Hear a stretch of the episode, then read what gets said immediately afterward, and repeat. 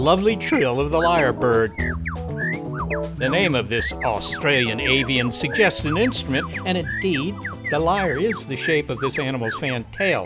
But this bird also loves to make music. The lyrebird has not just a broad tail, but also a broad repertoire.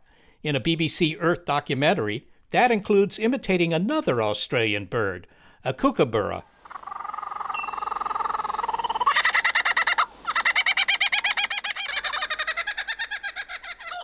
The lyrebird can mimic other visitors to its forest home, for example, the auto advanced shutter of a 35mm camera, a car alarm, the chainsaws of lumberjacks working nearby,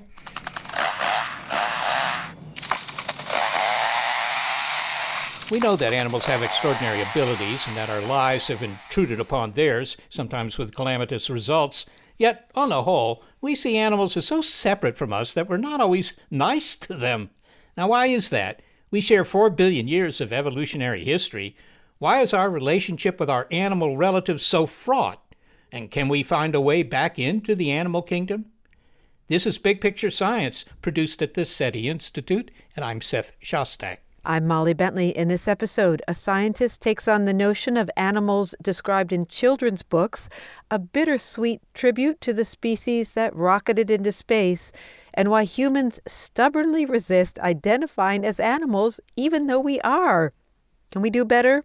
This episode, Make Space for Animals.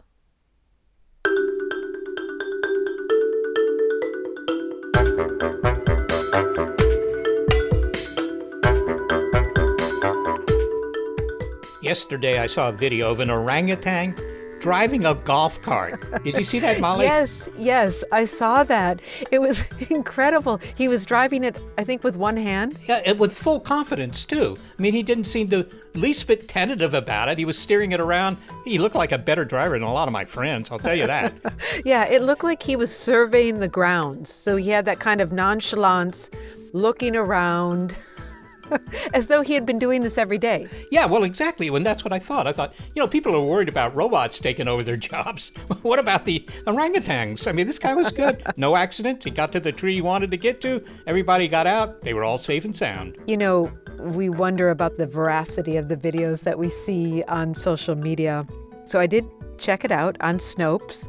Um, one of the go to websites to find out what is real and what's not. And the reply from them was true. Really? That this video shows an orangutan driving a golf cart. Well, driving a golf cart's one thing, but playing golf, you know, that requires a certain mindset.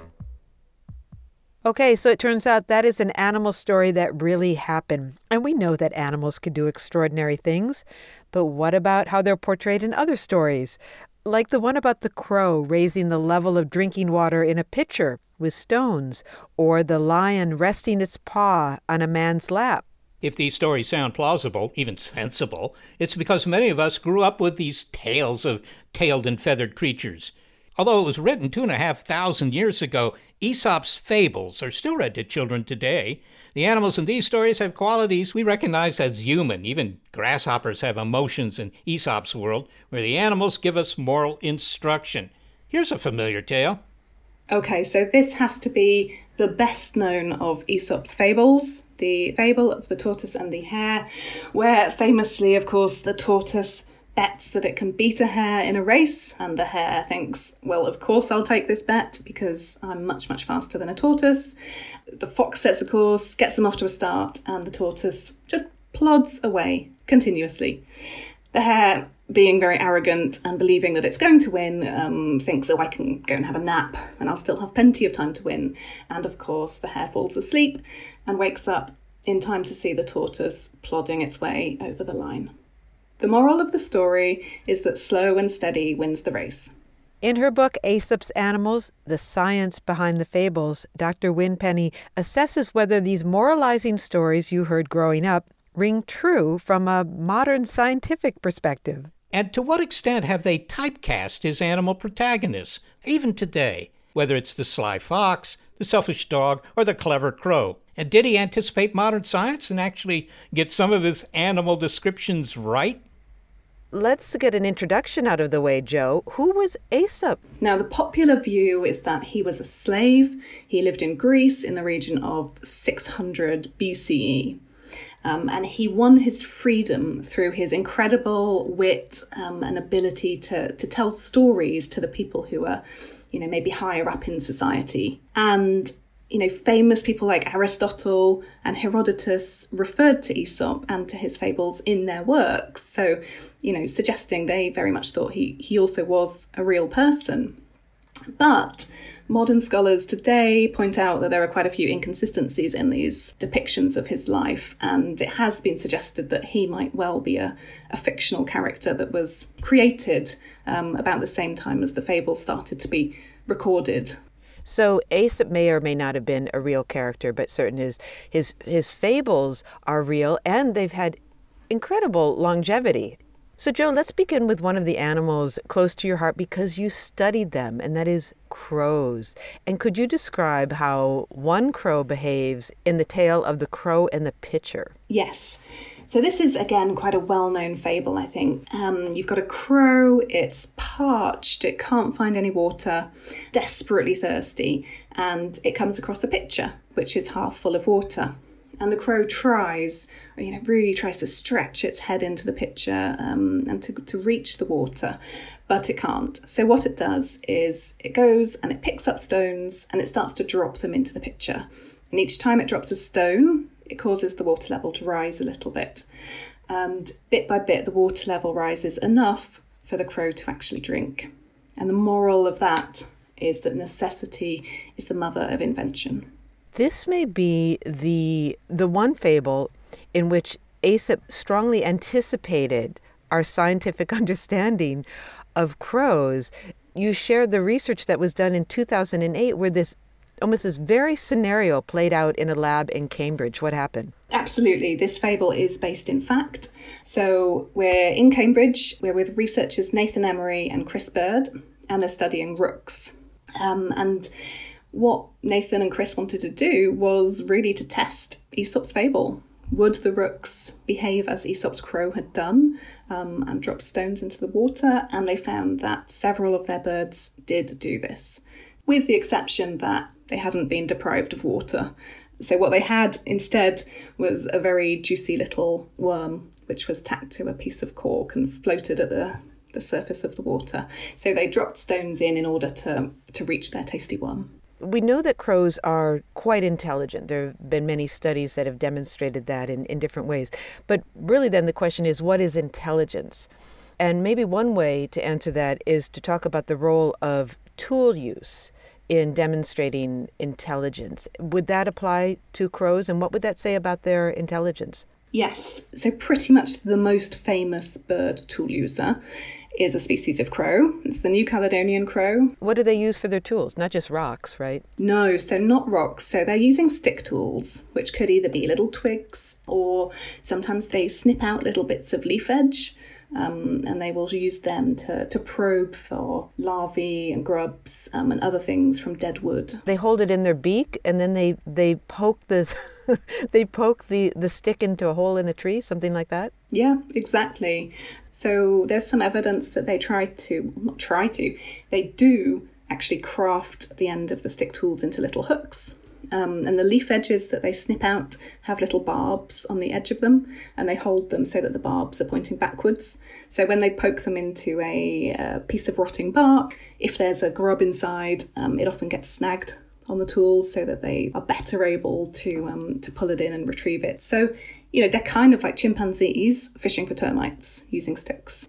Which of the Aesop's fables that you write about shows the greatest mismatch of fact and fable when it comes to biology and behavior?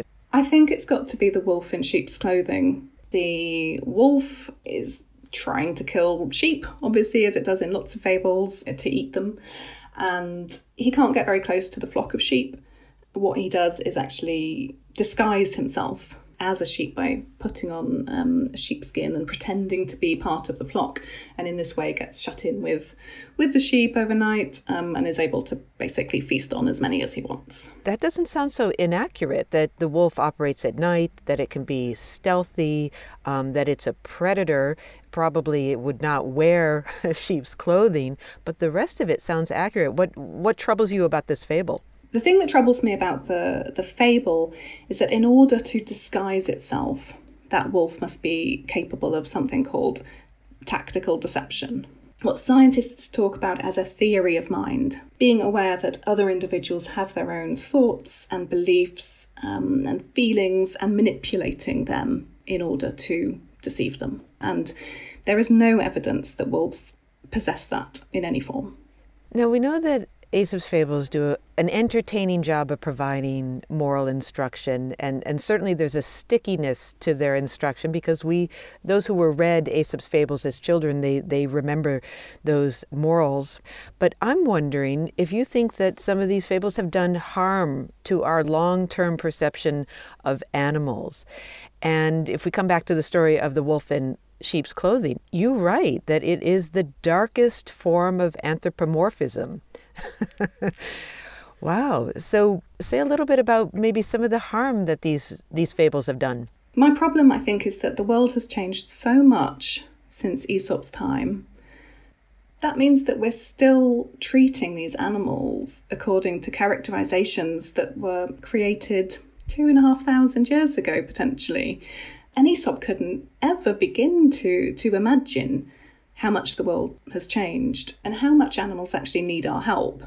We're facing a global ecological catastrophe at the moment with climate change and biodiversity loss, and I think it's kind of incredible that we might still be influenced by these these stories from a long bygone era. Well, certainly with wolves, I think that some of that characterization of wolf leads to maybe an outsized fear of them. And that may feed into the way that we try to control some of the populations. If you were to write a fable, a new fable with a wolf in it, how would you characterize that wolf and what might that moral be? I know I'm putting you on the spot here to, to create a new fable, but what might it yeah. be? So, wolves are not deceptive animals. The most that they do is steal food from each other. They live in packs which are strongly family focused. They're very, very loyal within those packs and playful. So they're straightforward, they're loyal to their family, they're playful. That's a very different story. That that would be a very mm. different story. Very different. Yeah. So they're showing a lot of the traits that we really value in our own societies. Well, I'm going to start using the f- the phrase as loyal and playful as a wolf beginning now. Yeah, I like it. if I may, I will try to summarize the tale of the dog and his shadow. This is another fable that you include. So, a dog is carrying a piece of meat home and he goes over a bridge. He looks over the bridge down into the water. He sees his reflection, and in thinking it's another dog with a piece of meat and wanting that meat too, he snaps at the other dog, thereby losing his meat he was carrying in his mouth and in the end, he has none because, Jo, dogs are greedy. That's the moral, right? Don't be greedy like a dog. I was just going to say, I think most dogs would probably go for the meat. If they saw another dog with meat, I think they'd probably go for it. Okay, there I was trying to give more credit to to dogs. Um, but one of the things you highlight in this section is the role of the mirror test in assessing an animal's intelligence. And what do we understand about how dogs do perform with the mirror test? When they see their reflection in a mirror, do they recognize do they recognize themselves or do they think it's another dog? The mirror test, to give a very brief background, is the gold standard test within behavioral biology for assessing self awareness, whether or not animals recognize themselves in their reflection, that they know that that is actually me. And it was developed in the late 1960s by Gordon Gallup, and he carried it out with chimpanzees. In the test, he put a little mark on the eyebrow and on one of the ears of the chimpanzees. He gave them various types of exposure to a mirror, and he found that when he the chimpanzees woke up and he put them in front of the mirror, they were exploring their faces and their ears because they could see the reflected image and they could see that there was something different. Well, I should say, firstly, dogs fail it. They just didn't really show that they got it at all. So, the controversial thing is whether there's one single test, the mirror test, which tells us whether or not animals are self aware.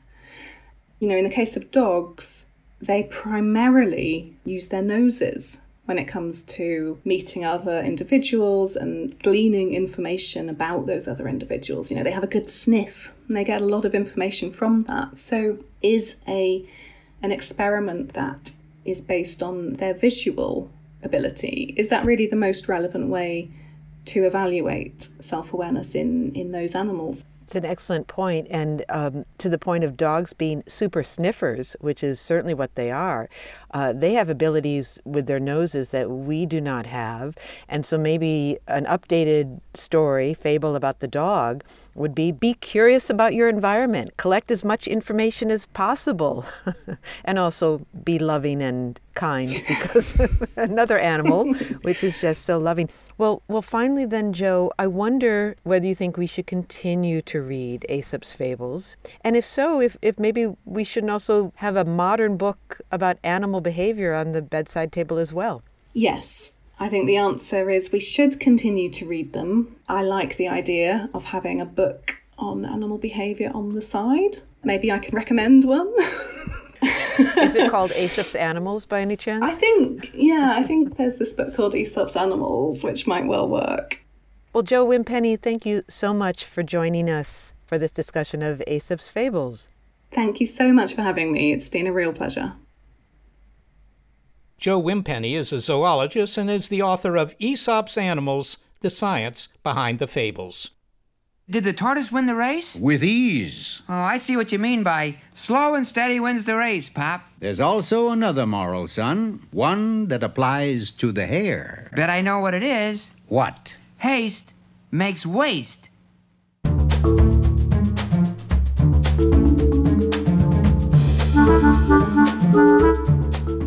Our moral instruction may be at least partially tethered to Aesop's fables, but that hasn't persuaded us to somehow include animals in our moral code. That's for later in the show. But first, if Aesop had written a fable about a dog going into space, what might the moral be?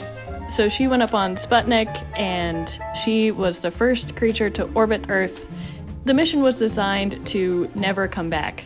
So her fate was already written, essentially. Aesop may have anthropomorphized his creatures, but real animals have achieved what only a very few humans have managed crossing the final frontier into space.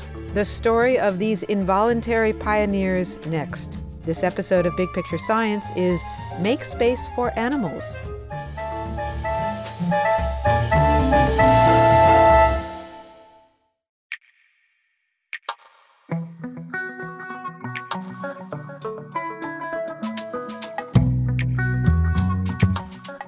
Fable about the tortoise and the hare has staying power.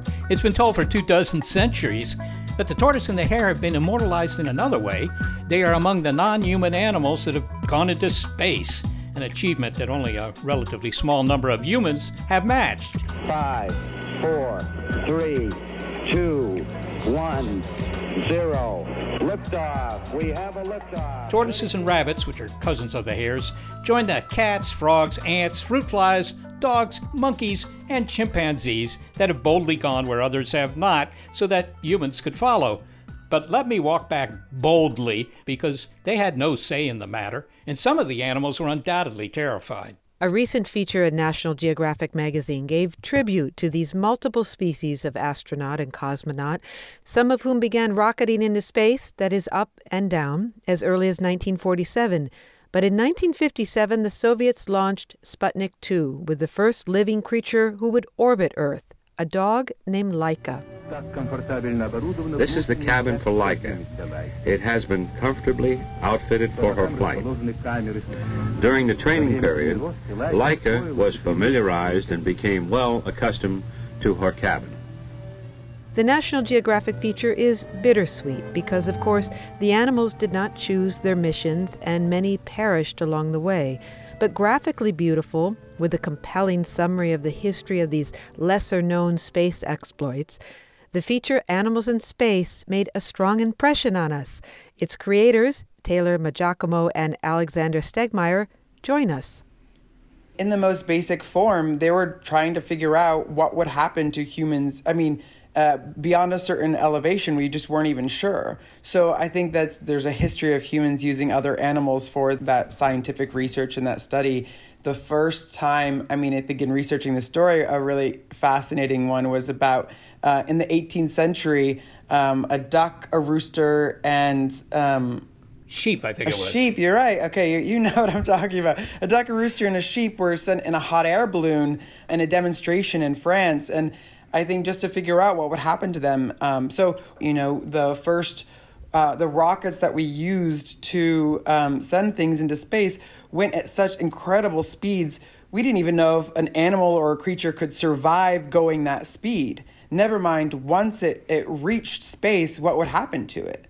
Well, by the time, Taylor, that we get to the first chimp in space, that was 1951, this is still the U.S., Ham was his name, and I think that was part of an acronym for some space uh, hardware company. But he was taught to press buttons, manipulate levers, and so forth. What, what were his tasks on board, do you know? Mostly just like mind puzzle games, like if a light came on, hitting the button according to that light, things like that, making sure that Ham is conscious and following directions and still able to just perform normally under those excruciating circumstances. You know, the questions we were trying to answer initially are can a human survive or can a creature sur- survive the force to get to space? Could they survive in space? but then finally like did you have any cognitive function you know like you could maybe live and you would be breathing but maybe you would be incapacitated somehow taylor i presume that the illustration of the dog in space at the top of your story is the canine cosmonaut laika tell us her story how she ended up going into space and, and her mission well the the main illustration at the front of the story that is unfortunately not laika that is an unidentified space dog um, but Laika, her story is fascinating and extremely sad. She became a space hero. So she went up on Sputnik and uh, she was the first creature to orbit Earth. The mission was designed to never come back. So her fate was already written, essentially. She was just going to quietly fall asleep in space and then die up there. But unfortunately, that was not the truth uh, something went wrong and she overheated hours into the mission and that truth came out years later. Like, a, uh, where did the dog come from? Do you know? I mean, was it did the space agency have a canine kennel out back or something? She was just a stray. Russia liked to collect strays off the street and just kind of test them to see which ones could fare the best under these conditions. And she was one of the, I guess, strongest ones. You you drew an illustration of the capsule, didn't you? I did. It, it's sort of like a high tech bread box. Yeah, there's a at the bottom of the capsule. There's uh, the cabin where her and all of her sensors were, and then at the top there's the satellite transmitter that looks like a big old sphere globe thing, and then uh, the top of that is a radiation sensor. But didn't this set up an ethical debate, even without knowing that Laika's fate was not a good one?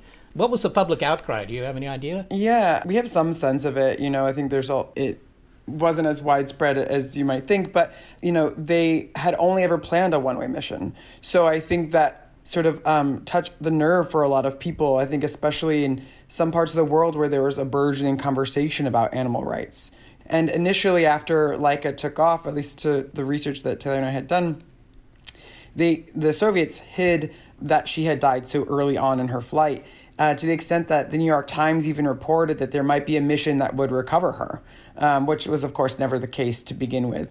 Taylor, one thing about the graphics is they give a face and they give an individual identity to these critters. You know, they have personality.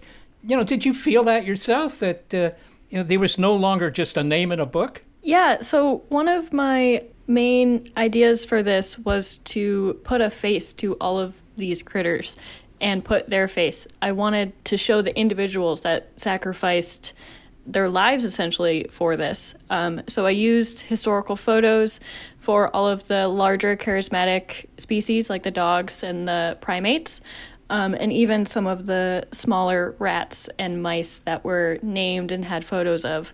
And that also adds where you can see the the sheer number of animals. On this spread, I have 313 portraits of animals on this piece. There's some repeating fruit flies, didn't hear it from me, but everyone is unique and its own critter because they are unique. Yeah, some of some of the uh, monkeys that you drew, Taylor. Uh, they, they, these hats. I mean, you weren't trying to make them stylish. What was the point of the hats? No, unfortunately, these were not just uh, for aesthetics. Uh, these hats were to cover electrodes that were implanted into into their skulls. A lot of these primates in these joint missions with Russia and the U.S. and even France's Felicette cat, they had electrodes that were implanted into the skull for sensors to make sure that their brains were still working correctly during the missions. So yeah, the hats were just kind of to cover the site of those electrodes. Alex, you include a diagram to represent the countries whose space programs use or used, in any case, animals. No surprise that the vast majority of the missions have been the United States and the USSR. What other countries, though, have uh, have used animal subjects? Many and surprising ones, to be honest. Um, in the early years, France, like with Felicette, was participating in the space race, and China was early on as well. Um, but uh, most other countries weren't at that time. But later on, Japan starts sending animals uh, in the 90s, and then more recently, Israel, Iran, and China again have re- has um, reignited its program. And then most recently, actually, India is looking to build their own space program, but they're uh, trying to you know jump the line maybe i'll say um, and go right to sending humans into space so they're not even going to use animals as test subjects in their space research did, did any of that change i mean in that direction that is fewer animals uh, after Yuri Gagarin went into space in 1961. Because if you could successfully send humans, you know, well, you don't, don't need to send dogs or something like that. Yeah, absolutely. Once we achieved sending humans into space, it totally shifted the concentration of the space program because at that point it was more about getting humans to the moon and and that next level or that next frontier of space and so you see a drastic drop off in what animals were sent because again initially those those animals were just helping us understand the real basics of space you know and what it would be like to get there and how do you survive and what are the environmental conditions that you need um, to send a human there? How long can a human last there? And then what happens is uh, after that, animal research starts to be sort of like um, they're like stowaways. Not not exactly obviously. They're very very intentional, and I think I should also be clear that all animals sent to space, especially today, are with very clear guidelines, research intentions, and it's a very well thought out process. But in terms of um, how that information was cataloged, it, it sort of stopped being shared on a public level. You know, um, it was just sort of small mentions of these other things that were sent up there, and it wasn't until you know later in the '60s and the '70s, really the '70s and '80s, I should say, where we start sending animals for other purposes. You know, to test other additional things that we want to learn or understand about space, about microgravity, about radiation, about biology. Um, that then these animals have sort of other purposes besides just their general survival. It was sort of a bring them back alive uh, goal, I guess, for certainly in the early years. Tanner, tell us what was the biggest and smallest uh, thing that uh, went into space that you illustrated? Uh, so the biggest thing was definitely the chimps, so either Ham or Enos. Uh, the smallest thing is the tardigrade, as they are microscopic. Uh, many people that I have talked to that aren't in the science field didn't even know tardigrades existed. So that was a lot of fun, and they're they're really small and are hardy and somehow immortal. Yeah, well, that's the thing about tardigrades. to begin with, they they really are microscopic. I suppose if you know there's a tardigrade on a sheet of paper in front of you, you might be able to see the dot, right? But you mentioned they're very, very tough, and I, I'm I'm probably mistaken here, but I think that some tardigrades actually, by accident, crashed into the moon my guess is that they're probably still alive, but those tardigrades are so tough. You can do all sorts of stuff with them. So finally, Taylor and Alex, you're sitting next to someone on a bus and they ask you, what was the worth of all of it? I mean, was it worth sending animals into space? Was it worth the lives of the animals that didn't make it? What would you say? I would say it it um, was worth it. the The beginning was definitely more touch and go regarding survivability, but in general, uh, we have learned so much from these creatures. You know, it is any kind of animal research is always a delicate topic, especially in modern times of a conversation. But I think it was absolutely worth it. I, I think there's so many things that we benefit from on Earth that we don't even realize we've we've learned from our research in space. And then of course there's always the adventurous and fantastical thinking of of uh, well, what happens if we have to live in space one day, you know? And so we're we're constantly we're still learning about those things. There's still so many unanswered questions about space you know can humans procreate in space can anything procreate in space you know so there's there's a lot of biological research that's happening with living animals with animal uh, specimens and other biological specimens that I think is incredibly important to science. Well, Alex Stegmaier, I'd like to thank you so very much for elucidating the adventures of the first space astronauts. Thank you. It was great to be with you today. Taylor Maggiacomo, thanks very much to you for such an uh, intriguing piece of work. Thank you. I'm glad everyone enjoyed it. Taylor Maggiacomo is an associate graphic editor at National Geographic, and Alexander Stegmaier is a freelance graphic editor at the magazine. A link to their feature, providing a visual timeline of every animal that has gone into space, is on our website, bigpicturescience.org.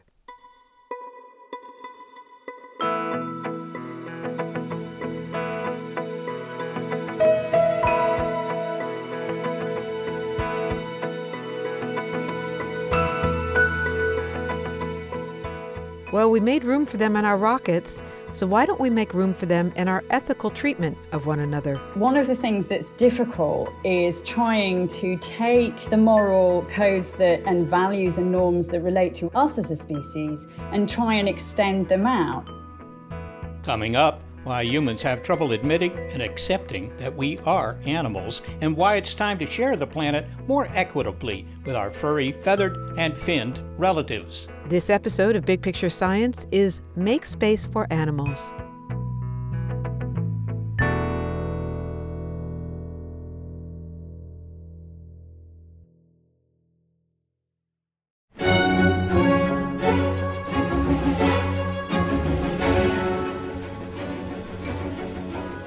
In the mid 18th century, Johann Christian Bach composed his symphony in G minor, Opus 6, number 6.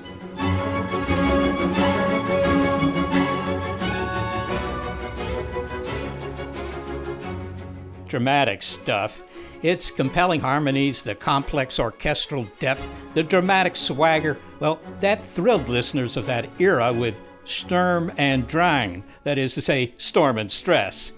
Similarly, those who stroll through a New York forest at dawn are thrilled by the symphonies offered there, which you might call Feder and Schnabel, feather and beak.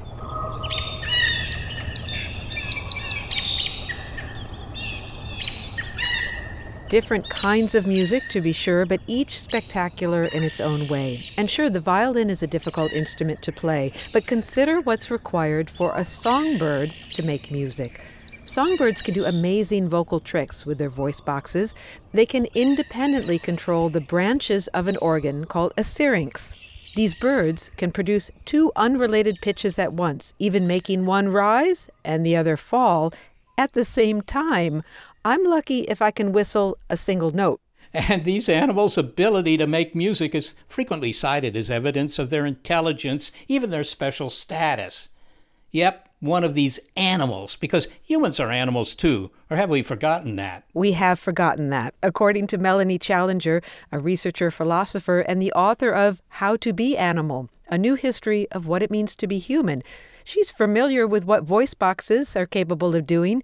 She is also an opera singer. She makes the case for embracing our animal selves after all, although it ends up winding through the primates, the human evolutionary lineage is animal all the way back to the sea squirt. We share the overwhelming majority of our genetic material with animals. Yet, the frequent practice in Western science and philosophy has been to separate ourselves from the barking, braying, squeaking, snorting creatures whose company we keep. And exceptionalism, as it is at the moment, across really most of the world, sees a sharp moral divide between humans on the one hand and all of the rest of nature.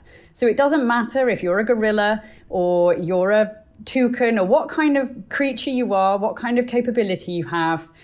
If you're not a human, you have almost no real intrinsic value, so almost no true moral value on your own terms, whereas human beings are perceived as, as having full possession of moral status. We have been talking in the show about how we rely on animals for companionship, food, labor, and as subjects for science research. We use animal characters to provide moral instruction, so why do we have trouble extending our ethical codes to them? Okay, but still I ask you, Melanie, humans are animals, sure, but they do have some exceptional abilities that set them apart, don't they? Yeah, that's true. So I like to say humans are exceptional, but exceptional doesn't mean superior.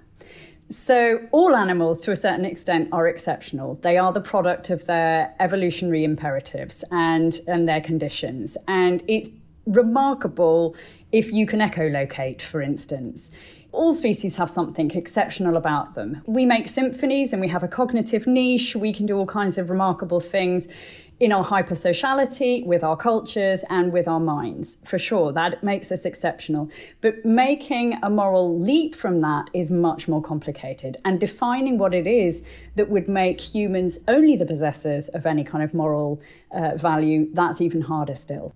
I'm not here to defend the Homo sapiens, but but maybe I will because I, I don't think I, I, don't think that many people would contest the idea that physiologically we are animals. That's that's pretty clear, and even more that our desires or our competitive natures or whatever you care to point out, a whole lot of our behavior can be found in other species. But but you point out this moral difference, I guess, because you know animals. I mean, if they're predators, you know they kill other animals but for them, it's not a moral question, it's survival. So we could assure ourselves that we have this moral superiority. You've already mentioned that. And uh, since uh, animals don't really have morals, isn't, isn't that true? I think just because we are moral agents, so as in we have the ability to think in moral terms or to develop abstract moral ideas, just because we are moral agents doesn't limit the number of moral subjects that there are. So that's the first thing that I would say. And, and to, to look at orangutans as an example, now orangutans are incredibly similar to us in, in one particular way that they have a similar kind of gestation period for their offspring, and the babies stay with their mother and continue to learn with their mother and continue to have relationships with their mother throughout their lifetimes. If there's something like love, human love in the animal kingdom, it's likely with the orangutan. And yet, we still paradoxically live in a time where orangutans are desperately endangered at our hands.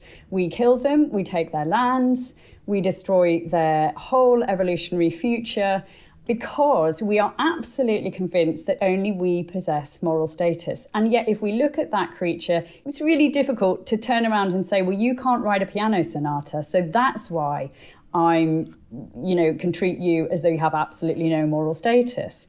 You know, funnily enough, I work in classical music. I work alongside one of our finest composers in the UK, Mark Simpson. So I actually work with someone who does write symphonies. And it always amuses me when I hear back that kind of thing about human exceptionalism, because I always want to ask the questioner, do you know what? Can you write a symphony? Because my suspicion is that that sort of incredible ability that we raise so high among humans is actually very rare across the population. And I certainly wouldn't want to decide that the individual who can't do that has a lesser moral status than the individual who can. It's not a good foundation for our moral behavior, and we shouldn't apply it across the species boundary either. I think that uh, bad as it may be, you know, the people on the planet today are more sympathetic to uh, their confreres, if you will, to all the other DNA based life, which is to say all life, than predecessors might have been. H- how do you feel about things like giving, well, the orangutans, for example, rights that they could defend in a court I mean, should they have not just environmental regulations that control what you can do with their land and all that sort of stuff, but I mean that they actually have rights? Yeah, so I think we are moving to an era where the moral circle is expanding. You could argue that there was a time, and probably in different worldviews, that moral circle did not contract as much as it has done in modern industrial societies. So I, I, worked with Inuit hunters, for instance, uh, um, in in the earlier stage of my career, and with the kind of um, some Inuit points of, of view, you have to treat other organisms with respect. That you don't treat them, you treat them as interrelated, and you treat them as having being possessors of value and rights on, on their own terms. Obviously, in the history of Western legal thinking, we're really far away from that. But you have things like the Non Human Rights Project, led by Steven Wise, and other projects like that that are showing, and you know, we've had the rights of nature, wild law sort of uh, uh, on the horizon that. And recently, the idea of ecocide, we're definitely seeing both a moral and, as a consequence, a legal shift. And that will inevitably continue. What I think is important is that we recognise that organisms can communicate on their own terms.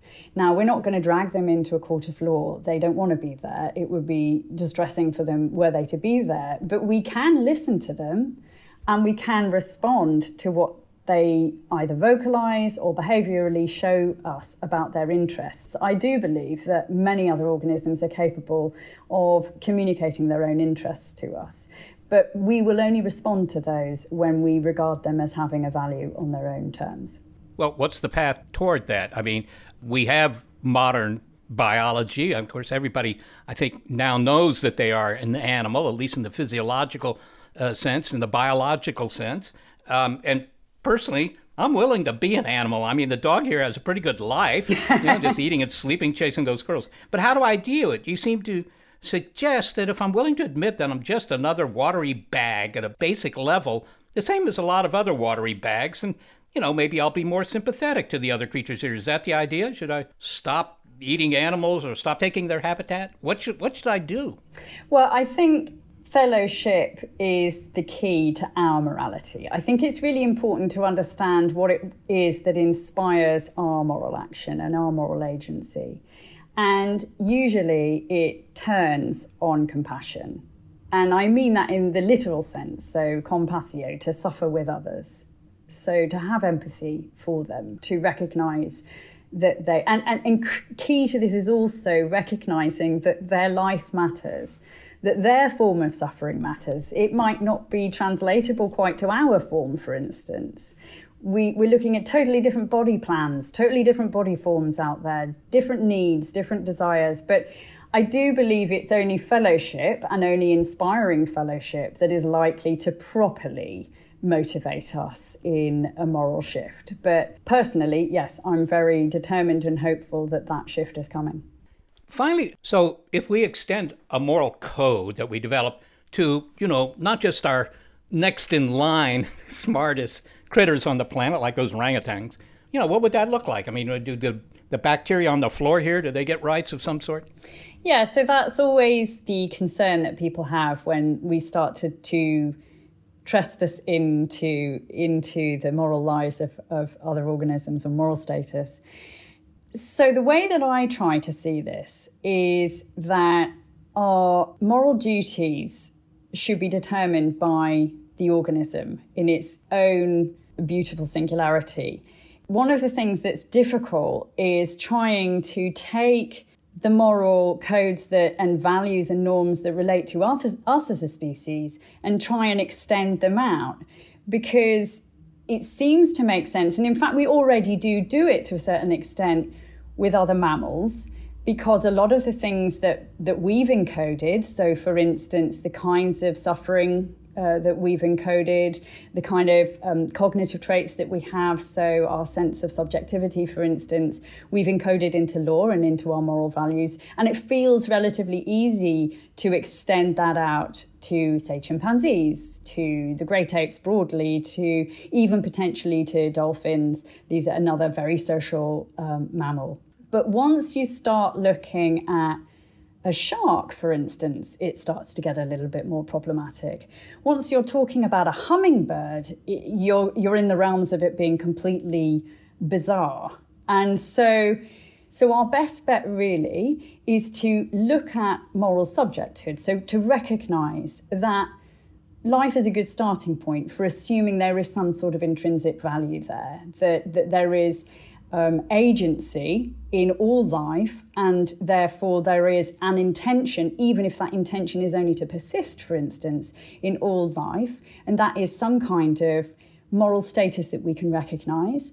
But your duties are going to be determined by the differences in those organisms, and your duties in the sorts of ways that you might behave towards a hummingbird, for instance, and the sorts of needs that a hummingbird might have to flourish, or a a single cell organism or a sponge on the ocean floor are going to be wildly different to the needs and the duties that would follow when we consider a dolphin or a primate or a, a fellow human.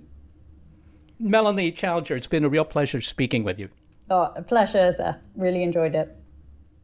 Melanie Challenger is a writer philosopher, and she is the author of How to Be Animal A New History of What It Means to Be Human. Well, Seth, we're at that point where we ask what the big picture is here. And what do you see as the big picture? Well, for me, the big picture was that we have changed our attitudes, our relationships to animals, right? I mean, we, we heard about all those space critters that, that, that, that entered the final frontier and so forth and so on. That's extremely interesting, actually. But for me, you know, exploiting animals Nobody ever thought of it in that way. Nobody thought that it was a bad thing. And we've been exploiting animals for 300,000 years. Well, I'm thankful that our attitude toward animals have shifted. I think there's still a great deal further to go on the ethical front.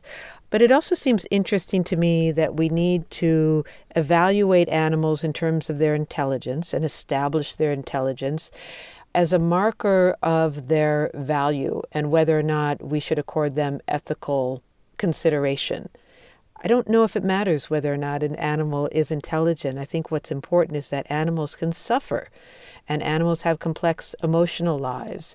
And these should be guides as to how we treat our fellow animals on this planet and as we stated in the show we are we are also animals humans are animals and these are our companions and you know they deserve they deserve respect well, I, I, mean that that extends a certain way back in evolutionary development. I don't know how you'd feel about you know according all these uh, attributes, if you will, our behaviors to things like cockroaches. Right? They deserve our respect. Yeah, at a certain level they do, but you know it's not the same as a, a, horse, for example, or a cat or a dog or any of the, if you will, other vertebrates that are so close to us. Melanie Challenger said they don't need to be the same, and I would agree with her on but that. But how do we I define mean, the border? Well, that's complicated. So I guess we'll have to apply ourselves. I mean, what you say about a cockroach is yes, I, I don't know that I would try to advocate for, in a court of law, for the rights of a cockroach, but I also wouldn't torture a cockroach because I know a cockroach, and some scientists argue that cockroaches have consciousness. A cockroach can feel pain. Tell the story of your walk through the forest of Borneo and and what happened because I understand that it, it made a big impression on you. Well, it did. We got to this uh, nature reserve. It's actually a national park in southern Borneo. You know, surrounded by jungle and just this small boat going up this narrow river. Anyhow, eventually we got to this nature preserve, and there were the orangutans.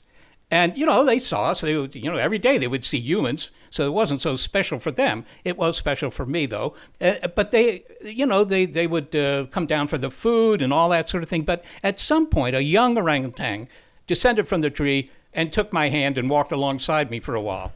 It was completely natural, as a child would do it. And that made an impression. What did his hand feel like?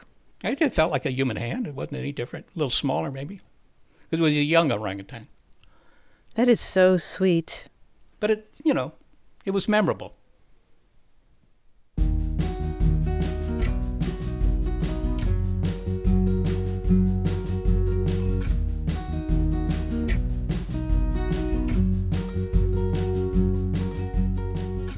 This show is made possible thanks to the animal instincts of senior producer Gary Niederhoff and assistant producers Brian Edwards and Shannon Rose Geary.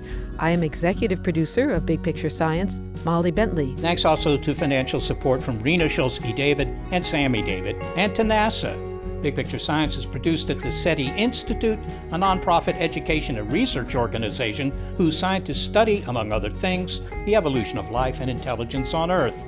I'm the Institute Senior Astronomer, Seth Shostak. Also, big thanks to our listeners and to our Patreon supporters. Original music in the show by Dewey Dellay and June Miyake.